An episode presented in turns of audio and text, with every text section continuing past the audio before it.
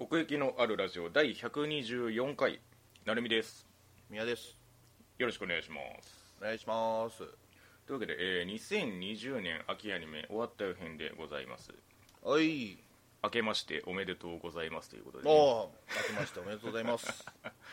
年をまたいで前の年の話をする感じになってますけれども、うん。まあ、今回もあのアンケートの方実施させていただきまして、はいえー投票の方全部で15票いただきました。ありがとうございます。で早速何に何票入ったかなんですけれどもうん。今回やっぱり結構割れてますね。うんまあ面白いのいっぱいあったしね。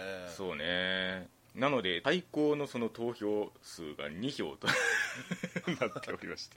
なるほどなるほはい。というわけでまずじゃあ何に2票入ったかなんですけれども。どなんやろ予想？ううん。うん。悪玉ドライブかなああはいはいはい。もしくははい。ゴールデンカムイ。なるほど。いきましょう、はい。えー、2票。日暮らしの泣く頃に5あそうなんだ。そして呪術廻戦。うん。続きまして「ラブライブ虹ヶ崎学園スクールアイドル同好会。あー。まあそれもわかりますね」うん。そして「魔女のたびたびうん」そして「ゴールデンカムイ」でございます。おおはいはいはいはいはい。確かにねまあ納得ではあるんですけれども日暮らしあたりはどうでしょう？意外でしたか？そうだね。そんなに ドカンと跳ねるもんもなかったかな。確かにね、まあ、これに関しては次への期待みたいな部分もまあ多少あるかなという気はしているんですけれども。そうだね。そのまま続くもんね。うん。そして、えー続きまして、え1票ずつ入っております作品ですねはい。まず「無能な7うん」そして「足立と島村はいはい」そして「悪玉ドライブ」ここで来ましたね。ここ行きましたうねん。で、えー体操侍。うん、とあともう一つが「えーと君と僕の最後の戦場。あるいは世界が始まる聖戦。あはいはいはいはいはい。あれ」ね。こちらこちらでございます。そうか。というのが、え1票ずつ入った作品でございます。はいちょっとねランキングに入ってないやつもしくはまあ冒頭で話した方がいいやつは先にちょっと取り上げさせてもらおうかなと思うんですけれどもうん「君と僕の最後の戦場あるいは世界が始まる聖戦。はい」こちらはえっと僕も宮さんも見れてないということでよかったですかね。そうですね。ちょっとうん。1話見て、まあ、始まってる編でもまあ若干触れたんだけど、そうだね。ちょっとその時点でのその、うんランキングがあまりよろしくなかったので。うんうんうん。まあ追い切れなかったといったところで、そうですね。えー感想なんですけれども。はい。えー昔すれ違う2人の話があったがこれはその逆で、えー出来すぎに出会う2人が敵同士という設定が良かったし、えー声優も配役が合っていて評価されるべきと。いただきました。うん。なんでしょうね、えーすれ違う2人の話がどれかは分かんないんですけども。うんなんか白猫プロジェクトとかなんかそんな感じじゃなかったでしたっけ？まあまあまあまあね、うん、でもあれも うん。結構早かったけど。出会うまでが。そのうん。うん。その君戦もうんうんうん。君戦とか言っちゃうけどうん。結構だ1話の時点で結構出会うのが早かったんだようんうんうん。ね経験値がまだ足りてなかったのかな？そのすれ違いをもっと見たかったんだよ俺は。なるほどね。うん。うーんまあこの敵同士っていうのもありますけれどもそうそうそうその辺がねまた最後に効いてくるかもしんないなという気はせんでもないですね。うん。でもそのなんかもう1話の知識でしか言わないけど中立国ってのがあんねんか真ん中の国っちゅうかさそのはいはい。もうそこで出会えばいいわけやんか。そのそこでのやり取りではそんなに不思議がられないというか隠す必要がなくなるっていうことですかね。そうそうそうそうそう。なんかだいぶ優しい世界だなって思ったんだよね。なるほどね。なんか寄宿学校のジュリエットとかで真ん中に出会える学校があるみたいまあまあまあまあ。そうだね。そんな感じそんな感じ。なるほどね。声優は主人公が小林祐介さんと雨宮そらさんでしたかね。そうですね。うん。確かにこのテイストのっていう感じはしますけれどもね作品的には、うん続きましてではゴールデンカムイちょっとここで触れさせていただきましょうか。はい。えー、と2票入ってるんですけれども、う。んうんうん。ちょっとまず感想から話しますね、お願いします。えーまず、えー毎回きっちり見せ場を作っていたと思いました。いやー本当にその通りだ。よ、うん。シリアスな内容を扱いつつもなぜか笑える展開もきっちり示していて良作だなと思いました。はいはいはいはいはい。そして今回あの鶴見さんが1位ゴールデンカムイということで。ああ注意。はい、え1期2期を通じてある程度の面白さが担保されることは分かっていたので当初はこの作品を基準に秋アニメ全体を見ていこうと思っていたのですがうん。いざ始まってみると予想をはるかに上回る面白面白さで全く指標になりませんでした。笑いということで。これを超えてみろと思ってたらこれがぶっちぎったみたいな 感じですかね。なるほどね。うん。まあ一気にうん。つながってるからねこれはね。まあそうなんですよ。連作の強みはねありますよねどうしてもね、うんうんえーまた2期の網走監獄襲撃シーンを超えることはないと思っていたクライマックスも、えーこれまでの旅を通じてそれぞれのキャラへの思い入れが深まった分同等あるいはそれ以上の盛り上がりを感じました。なるほど。匂い立つ男たちのしつこいまでの悪ふざけや変態パロディコントとさまざまな手法で笑わせておいてからの唐突に訪れる暴力と死。これうん。ぞこの作品の真骨頂。そうですね印象に残ったキャラクターはやはり尾形でしょうか、えー CV の津田健次郎さんは他作品の中には津田健が前面に出出てきてしまうものもありましたが本作では津田さんの名前は自分の頭の中から完全に消え尾形百之助本人として見ていました。うん。ということですね。そうか。俺は尾形よりもキうん。ロちゃんかな、ひろちゃん。キロラン家。アシリパさんの、まあ、親父さんとずっと共に行動してた。ああはいはいはいはいはいはい、うん言っちゃうと、まあ、セカンドシーズンの最後で、その裏切ってほんほんほん。アシリパと尾形と3人で行動してでそれを追っかける杉本たちみたいな構造になってああなるほどね。るうん。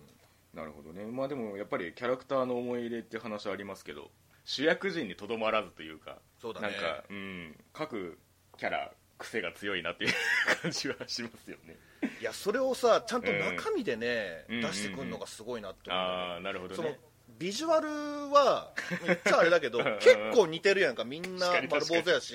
うん。うん。つかみづらいものあるやん。服装も似てるからさ、そうだね。うん、でももう見てみ見て見て追っかけてったらうん。もうここいつは尾形でっつってこっちは谷垣でみたいな。ちゃんとわかるというね。うん、うんそういう意味ではやっぱり積んでいけばいくほど強くなる作品ではあるかもしれないですね。そうですね、うん。うん。全部やりきった後もう一回改めて最初から見たいなあって。あなるほどね。うん。さすがにねうん。ちょっとまあランク外にはしてるんですけど今回言っちゃうとさすがに全部覚えてるわけじゃなかったから。ああなるほどね。やっぱりこういうのってね一気に見ないと、まあありますよね。なかなかね。タイミングその間が空くとどうしてもちょっとねうん、記憶の方に ほころびがそれでも面白かったけどね。ありますけれどもなるほどね、それを超えてね。じゃあ、えー、と続きまして、えー、と全体のお便りの方から紹介していきましょう。はい。成美さんみやさんお世話になっております。りょうたですなってます。えー今期は「さよなら遠征艦ラジオ」が終わってしまうという残念で悲しい出来事がありましたが、えーあー。結果より一層奥行きのあるラジオに視聴資源かっこはてなを集中していこうと心に決めたクールともなりました。ありがとうございます。視聴資源。さて、えー年末ということもあり少し趣向を変えてこの秋の我が家のテレビの、えー HD レコーダーにおける生存競争を解雇しつつ今期視聴した作品を羅列していこうと思います、えーまずはじめにワンクール13話を4作品程度を残すのが、えーハードディスクの残量であることを確認し録画準備に入ったのですが、えー 早速とにかく可愛いと呪術廻戦の放送時間が重複していることを発見。泣く泣くとにかく可愛いの主張は諦めるところからスタートしました。ああ二重撮りができないパターン できない、えー、12週目においてはまずアサルトリリーブーケの音声が全体的に少し小さいような気がする。のが気になりそもそも話がそこまで刺さらなかったことも相まって第一の粛清を行いました、えー次にスライムの話ばかりしている神様に拾われた男と、えー えーなぜかキャラが可愛く見えなかった岩翔を手にかけました。はいはいはいはいはい。続いて34話が放送される週では冷静に考えると今までの話を残していないので3期だけ残すのはありえないと気づいたダンジョンに出会いを求めるのは間違っているだろうか3うんうんうんまあそりゃそうだ。よくわからないまま主張していたけれどここまでずっとよくわからず恒久的に残す必要はないなと判断したノブレスノブレス見てました。ああなんかあったな。僕もちょっと見てないんでわかんないんですよね。えー、マガツという漢字がマガツという読みだと分からず歯がゆい思いをしたマガツバールハイト水瀬いのりさんは最高なんですが、話自体は視聴前の自分の予想を超えなかった魔王城でお休みなのが脱落していきました、マガツバールハイトが漢字の読みだけで脱落してますけど。いや確かに、うん。あのーググったよ。読めないっつってね。読めない5から8話くらいで、えーどっちがネウロイと戦っているか分からなくなってきたため、えー戦翼のシグルドリーヴァストライクウィッチーズロードトゥーベルリンを両成敗しせっかくのクマ要素をあまり活用していないと判断したクマクマクマベア、えーちょっと絵が硬いと思ってしまう君と僕の最後の戦場あるいは世界が始まる聖戦、えー、麻雀回いらんやろと思った神様になった日。窪塚キングには勝てなかった池袋ウエストゲートパークなども削除対象と相なりました。やっぱそうっすよね。窪塚キングねこれドラマ見てる人はよーくその意見を耳目にしましたけれども。はいはいうはい、ーん。もう正反対やねんか。ねなんかねもうちょっと破天荒な感じかと思いきや冷静だったみたいな。えーそして90話時点においてはもうここまで来ると団長の思いで削除しているのですが改めてユリは自分の中でのプライオリティが高くないんだと再確認した足立と島村、えーよくぞここまで残った100万の命の上に俺は立っている。めちゃめちゃ面白いんだけどササスペンススリラー系は2度見る需要が少ないと判断した無能な7とさよならすることになりました。なるほどなるほど、うん。これは初回視聴がねやっぱり重要度が上がってくるっていう感じがありますよね、えーそして結局呪術廻戦魔女の旅旅夕刻のモリアーティ悪玉ドライブが残ったわけですがここでアクシデント、えーふと気がつくと 団長の思いで切ったはずの無能な7の第7話だけ、えーハードディスクに未だ残っているではないですか。はは消し忘れたかな。でも必ず消す話数を確認しているんだけどな。はははははまさか。嫌な予感を胸に急いでハードディスクの中身を再確認。そう第7話のみ魔女の旅旅が存在せず無能な7の第7話が臨然とそこに佇んでいるではありませんか。はいまあ消し間違いです。取り違いました残念ながら有能な7のおかげで、えーかっこ自分の不注意なだけですが魔女の旅旅も全話削除となりました。もう1話なかったらなかなかね、ね残す意味がないですからね、えー4話より先まで見た作品は基本完走していますし序盤にハードディスクに残すのは諦めた作品でもマガツバールハバールハイトはその後の展開も面白かったので完走してしまいました。うーん。ゲームゲゲーム原作の作品を完走したのはいつ以来だったか。単純な善悪では整理しきれない話の構造が、えー自分好みでした、えー、窪塚キングには勝てなかったと揶揄してしまった池袋ウエストゲートパークもドラマのことを忘れてみると単体で魅力的な作品だったなと改めて思います。100万の命の上に俺は立っている。は、えーゲーム的な異世界に転生する割には苦労が絶えないところが、えーグリムガルっぽい感じがして嫌いではなくてえーまた3人の女性に囲まれているのにもかかわらずそうではないゲーム内のキャラクターと主人公に恋愛フラグが立つというのも面白いなと感じましたへえそうなんだ。100万の命の上に俺は立っているは完走してないですかね？してないですね、うんうんうん。それもだから20位以下のやつ。ああなるほどね。えー最後まで残した作品の、えー残した理由についてですが「えー魔女の旅旅」は1話か2話のオムニバス形式で世界を旅するというフォーマットは、えーまさに昨日の旅なのですが、うん。えーそれをなぞっていると思わせないのはイレイナ、サヤ、フラン先生をはじめとした登場人物の魅力と、えー何度かあるうつ会の出来の良さだったのではないかと思います。そうですね。えー夕刻のモリアーティについては現代の倫理観を超えた作品ではあるものの、えーコナン・ドエル著の、えーシャーロック・ホームズシリーズにおいて悪役であるモリアーティ教授側にスポットを当て非道な殺人にも高尚な動機があればどうなんだろうと考えさせられたり、えーホームズでさえも彼の手のひらで踊っているように感じさせる演出は見る側に強烈なインパクトを与えてくれました。うーんまあ言ってみればイギリス版必殺仕事人なんですけどねということで夕刻のモリアーティこれ多分ミヤさんの始まった辺にもなかったですかね。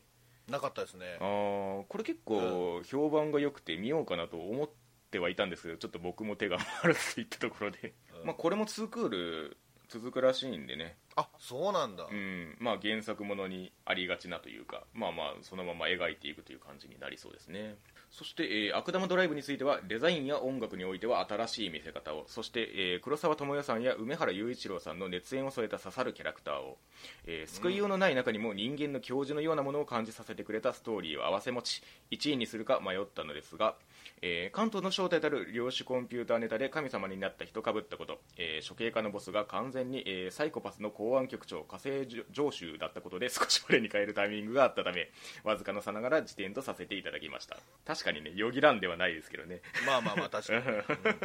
うん。わ、かりますよ。ということで亮太さんは1位が呪術廻戦ですので後ほどそちらの感想もご紹介させていただきます。いやなんかもうすごいね。日記みたいね。そうですね 視聴過程が手に取るように分かりますけれども。えー、いただいて。そして続きまして、えー明けましておめでとうございます、えー冬の寒さに侵されて腹いせに生ハゲ狩りを計画しているタヌキと黒猫と怠け者でございます。ところで野生の生ハゲって九州だとどの辺りに出没するんでしょうか？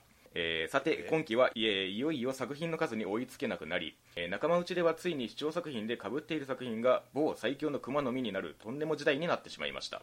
熊熊熊ベアですかね。かなえーというかずるいんですよあのベアは、えー物語自体は山から降りてきた怖そうなクマさんは実はとっても優しくて強くてみんなを助けてくれました。という定番のものでありながら諸々の事情でクマを用意できなかった代わりに着ぐるみを着た人間を置いただけの低予算作品のくせにそれでここまで面白くなるだなんて誰が思いますか？話 話が脱線しましたが、えーそうなると年々感想を言い合う場というもの自体が少なくなってきておりその意味でも本ラジオで成美さん、みやさんや奥行きリスナーたちと感想をぶつけ合うことができるのはとてもありがたいことだと実感しております。改めましてこの場を用意してくださったお二人そして多くの同志たちに最大限の感謝を今年もよろしくお願いします。お願いします。なお2020年の年間ベストは17年目の殿堂入りを果たしたプリキュアシリーズを除くと、えーテレビ放送作品では本ラジオでもご迷惑をおかけしたイエスタデイを歌って、えー劇場作品では魔女見習いを探してとどうにかなる日々の2作同列ベストとなりました。ということでいただきました、えー年間ベストねあんまり考えてなかったですけどなんかパッと思いつくものありますか？2020年ね。そうだなパッと聞かれるとまあでもうん。バンドリサードシーズンとかもあった。り あったね。この辺は印象的だったかな？オリジナルという意味では僕は結構デカダンスが印象に残ってますね。ああはいはいはい。うん。そうデカダンスを言われるとうん。俺がいるとかも出てくるね。あ喋ったなと思って。あーあったあった。デカダンスの前あ後に喋ったなと思って。うんそういう意味ではねさっきみたいなその長期シリーズの、まあ、完結であったりとかたぬきさんも挙げてくださったあのイエスタで歌ってとかもね年代を超えてみたいなところがありましたけれども、まあ、そういう意味ではねなんかオリジナルをこういいオリジナルを見たいなという欲求は常々あったりするんですけれども。さて、えー続きまして、えーいつも楽しく拝聴しております伊藤つくしと申します。ありがとうございます。えー毎回思うのですが、えー奥行きのあるラジオはお二人の掛け合いの笑いが入るところがいいなと思って聞いておりますあありがとうございます。お話も面白いですが笑い声があるだけで楽しい感じになります。ということで ありがとうございます、えー2020年、えー秋季アニメは豊作だったと思います。私も10作品弱視聴していましたが本当にそれぞれ個性的で、それぞれ楽しめた作品に恵まれたクールだと思いました、えー足立と島村は、えー主人公たちもきちんと自覚していないようなぼんやりした感情、えーかっこ特に島村にフォーカスしようとしてもなんかピントが合わない状況で毎週悶絶しながら視聴していましたうんえーシグルリは、えーハリウッド映画「インディペンデンス・デイ」のような絶望的状況下でもわずかな可能性にかけて立ち上がる主人公たち、えー命を犠牲にして突破口を開く先輩など一定の無茶さへの、えーツッコミは置いといてかっこいい生き様にしびれる作風でそれに気づくまでは時間はかかりましたがそう割り切ると楽しめた作風でした。一番パニクったのは神様になった日で、えー最終12話の、えー、陽太がヒナを認識し鳴神家に連れ戻し面倒を見て一緒に暮らしていくという陽太の選択自体は物語としてはありなのですが、えー、陽太の自己満足では、えー本当にヒナの幸せえー周囲の人たちは何かよそよそしいしアシュラは思い出になったとか過去形で言うし、えーもうハッピーエンドとは思えない演出が無数になされていて、えーそのディレクションの意図は未だに測りかねる状況で最後の最後でどっと疲れました。ああなるほどね。うーん、まあ、神様になった日はね一番なんか物議をかまし醸してたような印象がありますけれども。続いてそんな中でもごちうさは3期テーマである成長について、えー、知野の3月の中学卒業に対し、えー過去からの思い出の上に未来への好奇心とえー今の仲間と悔いのないように遊んで、えいい思い出を残すという時空を超える良き連鎖をイメージさせて安心感を持って終了してくれました。いやー、えー本当に。ある意味ごちうさはノイズがなく毎話毎話キーワードとして成長を連想させるネタを丁寧に敷き詰めたシリーズ構成で、えー癒しというよりある種の貫禄さえ感じさせる、えー良き作風だと感じました、ああそうですね。えーなどなどテレビアニメ視聴に非常にいい状況であると思うと同時に、えー個人的には冬季アニメはもう少し視聴本数を減らそう減らそうかななどと思うクールでした、えー秋は面白いんですよ毎回。そうね、えーそして、えー明けましておめでとうございます。鶴見です。ありがとうございます。注意。えー昨年も大変な状況の中多くの楽しい番組を聞かせてくださりありがとうございました。秋は夏の9本から、えー16本感想に増えなかなかの法則クールとなりました。最後まで1位を争ったのは、えー無能な71話の衝撃のラストを見た段階ではこれが出落ちになるのではないかと心配しましたがそれは全くの杞憂で次々に訪れる展開に毎週釘付けになりました。全体的に色々とガバガバな部分もありましたがハったりの効いた好演出で最後までずっと面白さが持続。原作連載中できちんと完結できなかったのが響き惜しくも2位にううん。ん確かにね。ここはもうね。うんここで切るしかないなという感じではありましたけれども。そうそうそうそうう。ん。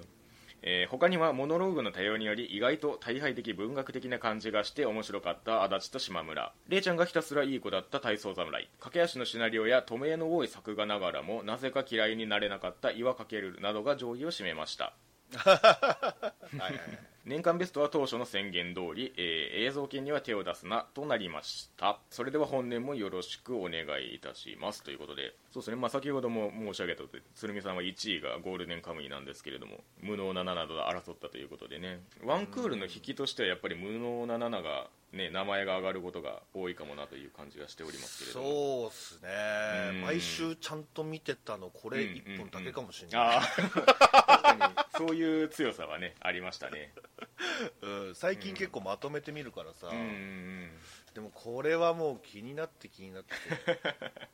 引きの強さですね。さてえっとですねゆるぐさんもですねえっとご自身のランキング形式で送っていただいてるんですけれどもはい。ちょっと作品によってその触れてるあの分量が異なりますんでちょっと作品によってはちょっとその作品の話をするときに持ってこさせていただいてちょっとかいつまんでここで紹介させてもらいます。まあゆるぐさんあるあるだけどね。そうだね。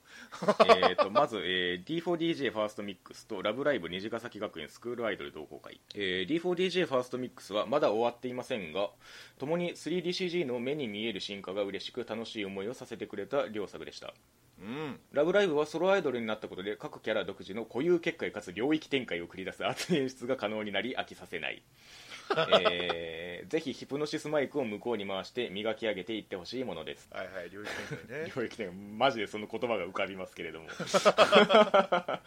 えー D4DJ ファーストミックスは一目でグッと引き込まれるキャラクターの造形をベースにしたのがストロングポイント。なんといっても7話の学食で、えーガッツかリンクの百面相。CG にキャラクターが宿った瞬間を垣間見せて思わず息を飲んだ。ということで、えー、と誰推しかっていうベスト3を挙げていただいてるんですけれども、ああマジで？ちょっと待って。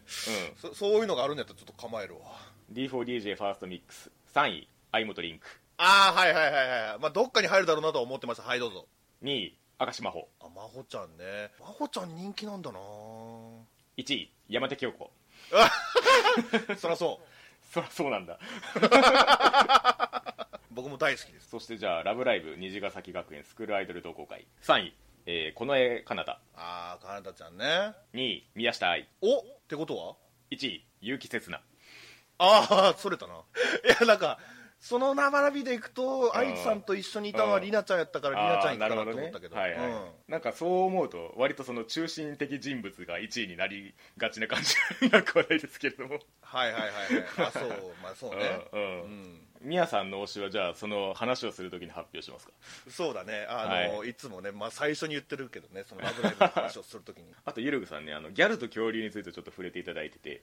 あはいはいはい。あ、うんうん。もう終わってんすよねあれね。見てないや2020年4月から始まった本作の、えーゴールを見守った後の考えと後味の良さはあまり知られていないはず。中断するまで、えーニコ生であれだけ低空飛行を続けていたアンケートも終わりに向けどんどんと上げていきアニメパートは癒しと類入れのない独特の空間を作り出して文句なしの良作、えー問題だった実写パートも次第にギャルと恐竜の優しい掛け合いに愛着が湧いていきえ2話で倒れ蒼井翔太の世界線改編によって救われた三重春の、えー最終回での再登場には視聴者一同満貫の思いを一つにしたはず。えータクシードライバーとなった三重春が浜辺からギャルに手を引かれて去っていく恐竜を見ながら流す涙の哀切には不思議な共感を覚えてしまうということで なんかそういう最終回だったらしいですね。へえそうなんだまあ、そういう意味ではなんかそのフォーマットが完成されてるっていう感じもありますし積み上げていったものが受け入れられればまあ確かに上昇もするかもなという 感じはあるんですけれども。ただこの最終回はね そうやって追っかけていった人に向けてというところはあるかもしれないですね。さあお便りはこんなところでございます。いや毎回ありがとうございます。ありがとうございます。次回もまた期待しております。はい。というわけで我々のランキング参りましょう、えーまず第10位。はい。足立と島村。こちらでございますね。これはねえーっと感想の方はないんですけれどもちょっとゆるぐさんに感想を触れていただいているのでちょっとそちらを導入にさせていただきますね、えーもう少しやれたであろう惜しい作品うん。えー、矢賀君のトロイカ制作陣であればと、えーポスト矢賀君の幻影をついつい追ってしまう。せめて原作のモノローグをここぞというところに絞り絵で表現してほしかった、え2人の煮え切らない関係性のバランスがいつどう傾く傾くのかとハラハラを楽しんだ、えー島村の鈍感力というよりは処世術が足立の痛さをさばけなくなった時それともということでねいただいておりますけれども。足立と島村は、えー私の方が、えー6位に入れておりまして宮さんは、えーランク外ですかね。あそうですね。どうでしょう？あのー始まった辺の方でちょっとそのユリの入り口になるのではないかみたいな話があったかと思うんですけれども。そうだね。ちょっと新しいものを期待したんだよ新しいものっていうよりかは、うんうん。をもっと拡大してその自分の中のまだちっちゃいユリをうんうんうん。そこまで広がらずに、うんうんうんうんうんうん結構平行線だったなっていう印象かな。ああ確かにね。僕もなんか気分というかユリ的テンションではもうちょっと上げたいなという思いもあったんですけれどもその足立と島村っていうものがそもそもそのユリかどうかみたいな 話になってこざるを得んなという感じはしましたかね。そういう見方がいけなかったのかもしれないな、うんひょっとしたら。どっちかうんっていうとなんかねフラグタイムとかに近いっていうかはいはいはい。朝顔と加瀬さんじゃなくてフラグタイムみたいな。うんうんううん。ん、2人のその先でどうなるか分かんないけどもその手前のなんか関係性構築みたいなところでこうやり取りをしているなという印象がありましたね。うん。島村が結構中心だったんだよね。うんうんおもちろん、まあ、お互いにモノローグあったけどうん。うんなんかそれで、なんかうん。思い悩んで、さあうんこうしようああしようみたいな、うん。その答えみたいなのが出た時にはい。なんか雰囲気がブワーッと変わるわけじゃないんだよねなんか、でもなんか島村が、まあ、前に進んだでもいいけど、まあ、そういうちょっと平行線から外れようとした時にちょっと世界がふわっとなるっていう見え方をしたから。なるほど。なるほどね、うん。まあ、そういう意味ではなんかバランスがいびつっちゃいびつというかゆり物に期待するものとしてはその思いの方向性が双方向であってほしいなという思いが少なからずあるんですけれども足立の攻撃に対してのそのす島村の反撃が若干分かりづらいみたいなところがあり。はいはいはいはい、はい。うん。なんかいなし続けて心の中で納得して終わったなみたいなそういう印象もちょっとあったりはしますね。まあなんかやっとうん。まあ最終あたりで、うん。まあ、これが好きってことなのかなみたいな。そうですね。感じにはなってたけど、うん。そのモノローグの多様みたいなところを、まあ、指摘されることが多いんですけれどもえ確かにちょっとそこはあるかなとは思いましたね。場面場面を印象的に見せようっていうところはあるんですけれども原作小説の方の、まあ、ニュアンスがそっちにある言葉文字の方にあるからっていうのはある気はしましたね。えうんうんうん。だから結構足立がうん。なんか言う時はうん。割とトリップしてんだよね。そのああそうだね、うん空想世界に行くじゃないけど、はいはいはい。あのやがて君になるのはあのさやかの方をあのノベライズ出てるんですけどさやか視点のやつがね、あれを、うんうん。うんまあ、入間ひとまが書いてて、へえそうなんだ、まあ、それは多分この足立と島村 も多分そのね選抜の理由には関係してると思うんですけどっていうのも、まあ、だから入間ひとまが手がけた瞬間に結構なんかその文章で構築しようとする側面があるなと思っててなんでしょうねその 僕の印象からするとモノローグが入った瞬間にその足立と島村っていうキャラクターよりかはそのなんか入間ひとまが喋ってんなみたいな 見え方をするんですよねちょっと。うんうんうんうんうんペンギンハイウェイとかで森見と美彦がちょっと見えるみたいな感じで。だからなんかなんかうん。生っぽさみたいなのはなかったよねあそうそうそうそう。ちょっと浮いてるんですよね。うん。うん。だからなんかそのキャラクター同士のその思いの向き合い方よりもちょっと神の視点が強めというかわかるなそれは。うんうん。だからなんかそのねあの体育館の2階のところの感じとかその場所としてのね、雰囲気とか秘密裏にあったりするっていう環境だったりとかあとまあその足立と島村以外にもねその他のキャラクターがいてまあ それもちょっとその対比としてのその有利的関係を見せてくるみたいなとことか。そう。いや俺はここういうの期待してたんだよ、日野ちゃんと長藤うん。のああいう感じをもうちょっと期待したんだけど、うんあとあの妹ちゃんと宇宙人ね。ああ八代ちゃんね。そうそうそのね足立と島村っていうのをそのゆりに焦点を当ててこの2人っていうのを見るよりはアニメ化した時にそのなんかイルマワールド的なものが一つボンって出される感じはちょっとあるんですよね。はいはいはいうん。わかるかもだなからそういう意味ではねそのやがて気になるみたいなその一点集中みたいなものとはちょっとニュアンスが異なるかなという気はしますね。そうですね、うん。なんかやがて君になんのかなこれみたいな。本当にっつって。まあでも一人一人にねちゃんとカップリングがあってそうね。の辺は見やすかったなっていう思うのと、あとはやっぱりその女子高生のうん。映す時のカメラワークはもうずば抜けてよかったな。なるほどね。そこが見たいんだよ分かってんなみたいな。はいはいはいはい。そこかな、なんかうん生っぽさがなかったって言ったけどその、うん。動き一つ一つにはあったかなっていうか、うんうんうん確かにね、まあ、そういう意味ではなんか足立の欲望が割と直球というかなんかそういうところをなんか直球のまま追いかけていくっていうのはありそうでないかもしれないなとちょっと思ったりはしましたけれども、まあ、今期ね その有利的要素が端々に見られたりみたいなところはあったかもしれないですけれども、まあそうね。そういうのもあるかもね、うん。うん。まあ、そういう中でという一つのね あの有利作品ではなかったでしょうかという感じですね。そんなところでしょうか。はい。はい、では続きまして第9位。D4DJ ファーストミックス。DJ テレッテテレッテテレッテ。結局これ4話ぐらいまでしかちょっと見れてないんですけれども。ああそうですか。うん。今現在、えー、と9話まではいはい。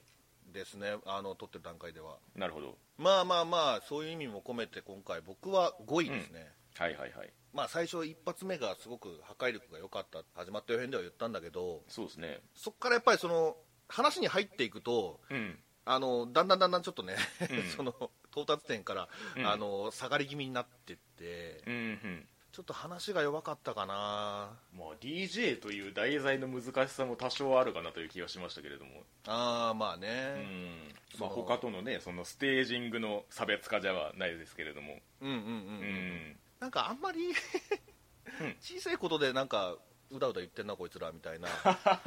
もっとなんかうん。挫折ドーンと味わってそこからのかっていうのを見せてほしかったな、まあ今んとこだけどね、まあ、今んとこだけどちょっとそこまで感じられなくって。なるほど。全体的にねそのキャラクターの破壊力はあるんだけど、うん。なんかお話のね破壊力がちょっと足りなかったかなっていう。なるほどなるほどまあ、うん。取り沙汰されるのはやっぱりその 3DCG 表現ですけれども。そうですね。これからいいところを話すとするとやっぱりそこでうん。本当に生きてるんだよね、うん。一人一人が、うん。うん。あのやっぱり特徴的なのはやっぱりリンクちゃんかな。リンクちゃんが一番、うん。うん、それをよく表してたっていうか、うんでそれに加えてそのリンクちゃんがなんかうん。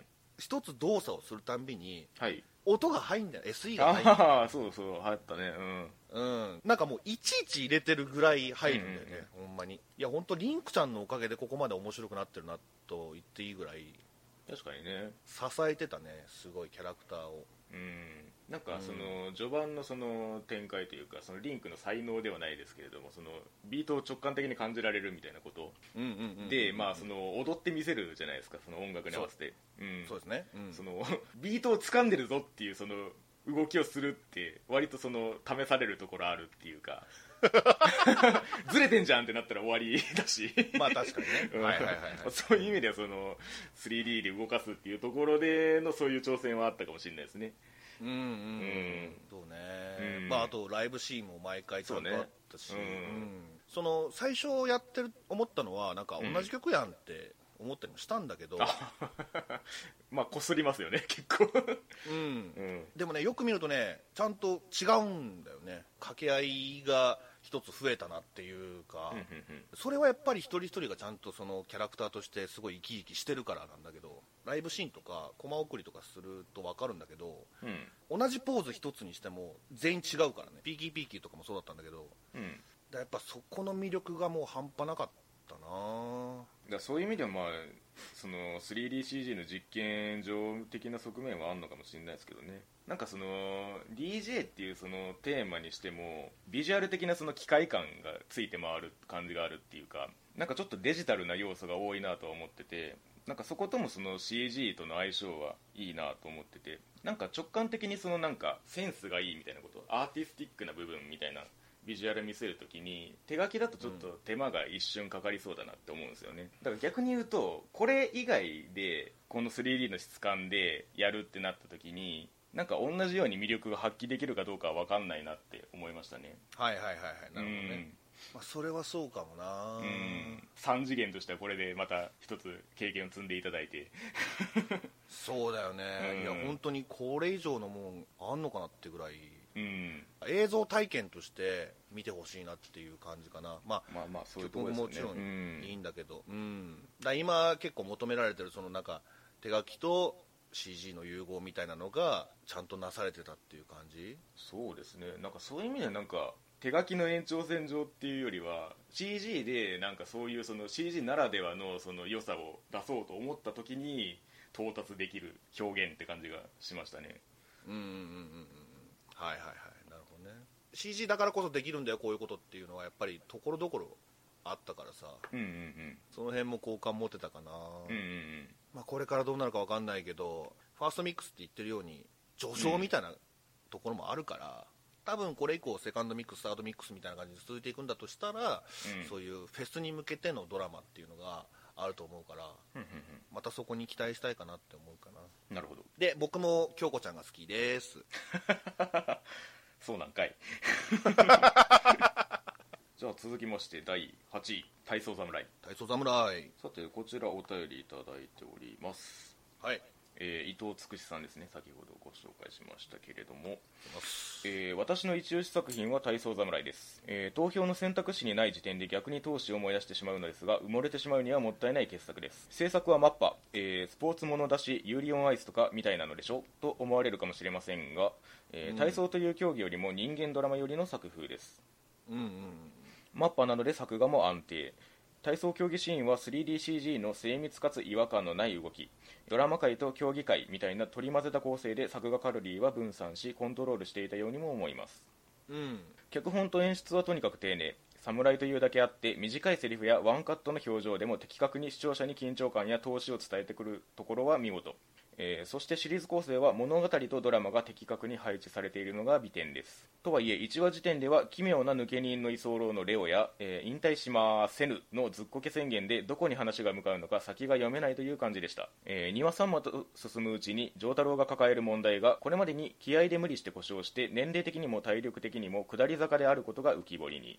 今でこそ働き方改革などという言葉はありますが2002年当時はまだまだ根性気合の時代。さらに、えー若手や世界トップの中国選手と戦って勝つという無理ゲー、えー自分にも当てはまるなと思いながら丈太郎を見守っていた視聴者は多いと思います、えーこれに対して丈太郎は、えー針治療で右肩の故障を直し天草コーチときちんと向き合って対話し基礎からゆっくり積み上げ直し計画的に調整し時間をかけて得意技の3回転ができるところまで復帰、えーしかし世界で勝負するためには今までにない技に挑戦する必要があり4回転を目指す。レオはバレエの勘で、えー、丈太郎にアドバイス。そして少しずつ4回転にリーチしていく、えーこの描写を2話から11話にかけて丁寧に段階を踏んで描くため、えーこの無理ゲー勝てるかもという空気を説得力説得力を持って描きます。さらに丈太郎の周りにいる、えーレイやレオンの応援が丈太郎のメンタルの強さになっていく。丈太郎もそのことを理解していて本業のバレエで自信自信喪失したレオに丈太郎の体操を見届けてもらい応援を返す。つまり、えー独りよがりで無茶して壊してしまったものを無茶せずきちんと仕事をし頼るべき時に、えー周囲の人を頼りそしてきちんと相手に応援を返すというテーマだったと思います、えーそしてこれは父親に心配をかけまいと無理をしていた例、えーバレエで周囲のプレッシャーにメンタルを壊して逃げてきたレオ、えこの2人も全く同じ構図が当てはまる。えー繰り返しになりますがこの練られたシリーズ構成と丁寧な脚本。演出の仕事が抜群に冴えており毎週次回が待ち遠しい作品でした、えーそれと本作はオリジナル作品でありながら変な萌えや媚びなどのノイズがなく人間ドラマに集中して気持ちよく見れた点も良かったです、えー PS 本作の一番美味しい部分例の可愛さについてはあえて取り残しておきます。ということで。もうまさに体操侍を 1から10まで言っていただいたんですけれども大体こんな話でございました。体操侍、ね、なるほどなるほど。ちうん。ょっと僕は見れてないんですけどね。確かにねだからまあ1話時点で言うとまあフックの仕掛け方というかまあどこでこうアニメ的ななんだろうハったりをかましていこうかというところもあったんですけれどもうん。本当に愚直に体操をやるという話でしたね。なるほど。だからよくアニメを見るときにそのまあワンクールのスパンがあって、まあ、何話の段階でどういう盛り上がりがあってというか、何話でこれだけ積み上げてみたいなことを考えたりするんですけれどもさっきその伊藤つくしさんの話にもあったように大体2話から 11話ぐらいかけてずっと体操をやってるっていうだけ言ってしまえば。だからまあ2002年っていう時代設定もそうですけどなんかよくこれがそのアニメの企画として通ったなっていう感じがあるんですよね。へーなんかこれを作るってなった時にねどこをこう 推しポイントとして設定するんだろうっていうのが結構不思議な感じがしてて。はいはいはいはい。本当にまあキャラクターのねあの絵の感じとか今すごい現代寄りだしキャッチーでもあるんですけどうん。やってることは本当にもう 体操だからうんうんうん。体操するアニメを体操するだけでやりましょうって言ってよくこれが作られたなって 思いますねその大会とかはあったりするの？そうですね。一応ああって。でやっぱりその丈太郎主人公の丈太郎の年齢がまあ上なんでこう若手にこう追い上げられてるみたいな対比をずっとされていくんですよね、はいはいはいはい、うん、でやっぱりその引退撤回したものの本当にやれんのかみたいなことがずっと試されていくんですけれどもうん。なんかやっぱり最後にはこうそこをも超えてっていうような感じできっちり終わってくれた感じはありましたかねでまあ感想の中にもありましたけどその丈太郎だけだったら本当に これマジでその体操やってるだけで終わるんですけれども結構アニメ的なキャラクターでありながらそのちゃんとその心に作用するというか1話見て出てきてたか覚えてたか分かんないですけどあの飼ってるペットの鳥とかいるんですよね。覚えてますかね、うん、あいつもあいつも結構ドラマ的に重要な 立ち回りをするみたいな感じもあったりあとかして。そう。ほうほうほうほうほう。うん、やっぱりその、ね、家族の感じとか、まあ、その転がり込んできたレオの背景であったりとか、うんうんうん。そういうところをこう描きすぎずに体操っていうシーンを通しながらその関係性でちゃんとこう主人公の丈太郎に最終的にこう集約されていってでその結果がこう周りに返ってくるっていう。本当になんかそのなんでしょうね。描かれた結果でしか描けないことを描いてるっていう感じがするっていうかなんかこれを描こうとして描くっていうのはなかなか難しいなっていう感じのアニメではありましたね。だから直感的に言うとそのなんていうかなその体操のそのステップアップってあんまりわからない感じがあるというかはいはいはい。その技のまあ難易度を上げていって、まあ、その成功率を高めていくみたいなところはあるんですけれどもうん。究極的にその見てるこっち側からすると結構精神的な話になっていくというか。まあまあね。そうそうそう。やっぱりその丈太郎は一回その引退するかしないかみたいなところまで行ってるからそこをどう持ち直すかみたいな感じになっていくんですけども、うんうんうん。最終的にそのなんでしょう侍たる気迫みたいなものをこう絵的に出してくれるっていうかね。ああこの丈太郎なら多分決めてくれるだろうっていう感じにこっちがなってるっていうか。だからその辺をこうアニメの範疇でやってくれたりとかね。うんまあこれあのオープニングがあの オレンジレンジの上海ハニーでね。そうだったね。うん、アニメの内容とはかけ離れたような オープニング映像の作り方をしてるんですけども。うん。なんかあそこの情報の密度から逆になんかこうなんでしょう信頼ができるなって思ったところはあって。ああ結構いい手助けしてるんですねあのオープニングが。そうそう。だからあえてこのこれを持ってくるみたいなところのそのあえてに説得力を持たせるのがうまい作品だなとも思いましたね。なんだろう10代の成長を描くとかだったら分かりやすいですけど。ああはいはいはいはい。うん。年を取ってからのその変化ってなかなか描きづらいんですよね。まあね。どこがどう変んわったかってあんまり言い難いから、そうだよね。下がるか下がらないかみたいな上がるか上がらないかみたいな。そうそうそう。特にスポーツ選手ってそうだと思うんですけど、そうだね。うん。だからその辺をこうグッと押し上げるドラマがありましたね。そういうことか。うんまあねあの言及もありましたけどその娘のレイちゃんがめちゃめちゃいい役割をしてて、うんうんうんうん。このけなげな可愛さがこの作品をずっと あの支えてたと言っても過言ではないんですけれども。はいはいはいはいうん。まあさっきそのねオリジナル作品を期待したいみたいなことを言いましたけどそういう意味ではすごい綺麗なまとまりをしていてこのクールにおいてもまあ良作と言ってもいいんじゃないかなという気がしておりましたので私は4位にしておりますけれどもえまあ何か機会があれば見てみてもいいのではないでしょうか。ーはい。はい。では続きまして第7位。ご注文はうさぎですか？ブルーム。ということでちょっとねこちら2話までしか私見れてないんですけれども。ああそうだったか。僕3位ですね。はいはいはい。めちゃくちゃ良かった。うん。うん、ちょっと予想以上に面白かって。はいはい。なんかこういうのって、まあ、3期目だし、うん。まあ、今回もこういう感じにいくんだろうなってうんなんか思いがちだったんだけど、うんやっぱりねお便りでもあったようにちょはい。っと成長部分がうんうんうん。見られたから、はい。そこでなんかぐっとやっぱり心に刺さってなるほど。ちゃんとね時流れてるんですよこの世界。ああね繰り返しじゃなくてね。そうそうそうそう。繰り返しにも見えるけどねめちゃめちゃ。そうだね。まあそれでもいいいい感じもありますけど、ね、いいいいよしとされる。うん、でもその中でも、まあ、そこに集中せずにうん。そういう描写を描きつつもやっぱりそのご中佐の世界観をちゃんと忘れてなくてうまい具合にその両立できてたんだよね。うんなるほど。遊びと勉強を両立するみたいな感じで言ってるけど、ね、うん、別に遊びだけでもいいんだけどねっていうことね。そうそうそうそうそうそう、ん。でなんだろうな俺こんなに笑ったの3期が多分初めてかもなっていうぐらい。このこれまでのご中佐の中でってことそうそうそうそうそう。うん。笑ったんだよね。それがなんかちょっと今までにないなと思ってて。うんまあおそらくそれはやっぱりキャラクターの積み上げっていうものがね頭の中にあるだろうから。うん。そうなってくれたらもうね何を言ってくれても面白くなっちゃうあ部分あるったりするからね。ーまあそういう意味でこれも積み上げの強さがね出てるとも言えると思いますけれども。そうですね3期なんでね。うん。例えばなんかその最終回に向けてのこう盛り上がりみたいなのはあったりしたんでしょうか？そうですね。まあ学校血のた、まあ、血豆隊たちがやっぱり学校決めてはいはいはい。うん、でさちゃんとそこに合格するっていう。あ合格合格まだいいかなかったかな、うんうんうん。リゼだけかな合格したの。うんうんあとまあ真ん中ら辺にあったのはそのチノのお母さんがね、うん。初めて出てきて、はいはいはい。そこはちょっとうるっときちゃったな。これもねなんかねやりすぎてないんだよな。なるほど。そのお母さんが喋るシーンってねほんと一言とかなのよ。はいはいはいはい。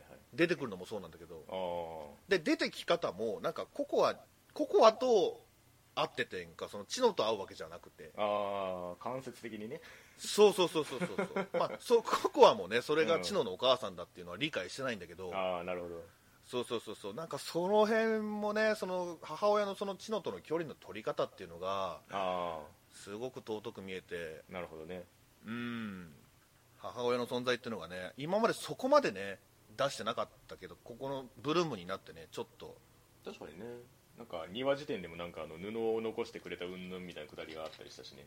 うんうんうんうんうんうんいや本当ねこの12話だけどちゃんと一人一人に、あのーフォーカス当てて話としてまとめてくれてたね。でもその当てすぎないんだよねその主人公にも。ちゃんとまんべんなくというか彼女が主人公では今回の話彼女が主人公ではあるけども、うんうんでも他のキャラも全然発揮するからうん なるほどね。ものすごい贅沢なアニメだなって本当に思うんだよねでまあアニメ見ててこんなこと思うとなかなかないんだけどその、はいはい。まあ、面白い作品ってさなんか1話が早かったり感じするやんか。ああうん。いやもうご中と違うからね。面白いのにうん。長く感じるんだよ。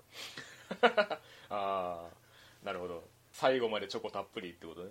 そうそうそうなんだろうなあのちょっと評価の低い作品とかだったりするとまだ A パートかまだあんのかよみたいな思うんだけどそうですね。ご中さ違うのよ。まだ A パートなんだって思って、うん。よかったまだ B パートを楽しめるっていうその 前向きになるんだよね。はいはいはい。それこそその なんか引きの良さとかその続きが気になるっていうのとはまた違うってことですもんね。そうだね、うん。これはもうどんな状態でも見れるというか。そうだね。あとはまあキャラクターの衣装チェンジがねああはいはいはいやっぱいいっすね。毎回。前は前はちゃんと着替えてくれるのよ。そのイベントに合った衣装になってくれなるほどなるほど。結構髪型とかもいじってきますもんね。せやねん。そうそうそうそう。うん。そうね。であとまあ誰と誰でも面白いんだよね。そのやっぱりこういうのってキャラクターが多いから、うん。この子とこの子を絡ませたら面白いっていう、まあ、おそ松さんじゃないけど、はいはいはい。そういう組み合わせってあるじゃない？みんなが好きな組み合わせ、まあ、リゼシャロとかさうん。血のココアみたいな。もう誰でもいい。これがやっぱりすごいもう武器だなって他にはないなって思うかな。うん。俺多分3期が一番好きかもしれないなご中佐は。うんなるほど。てなとこですかね。うん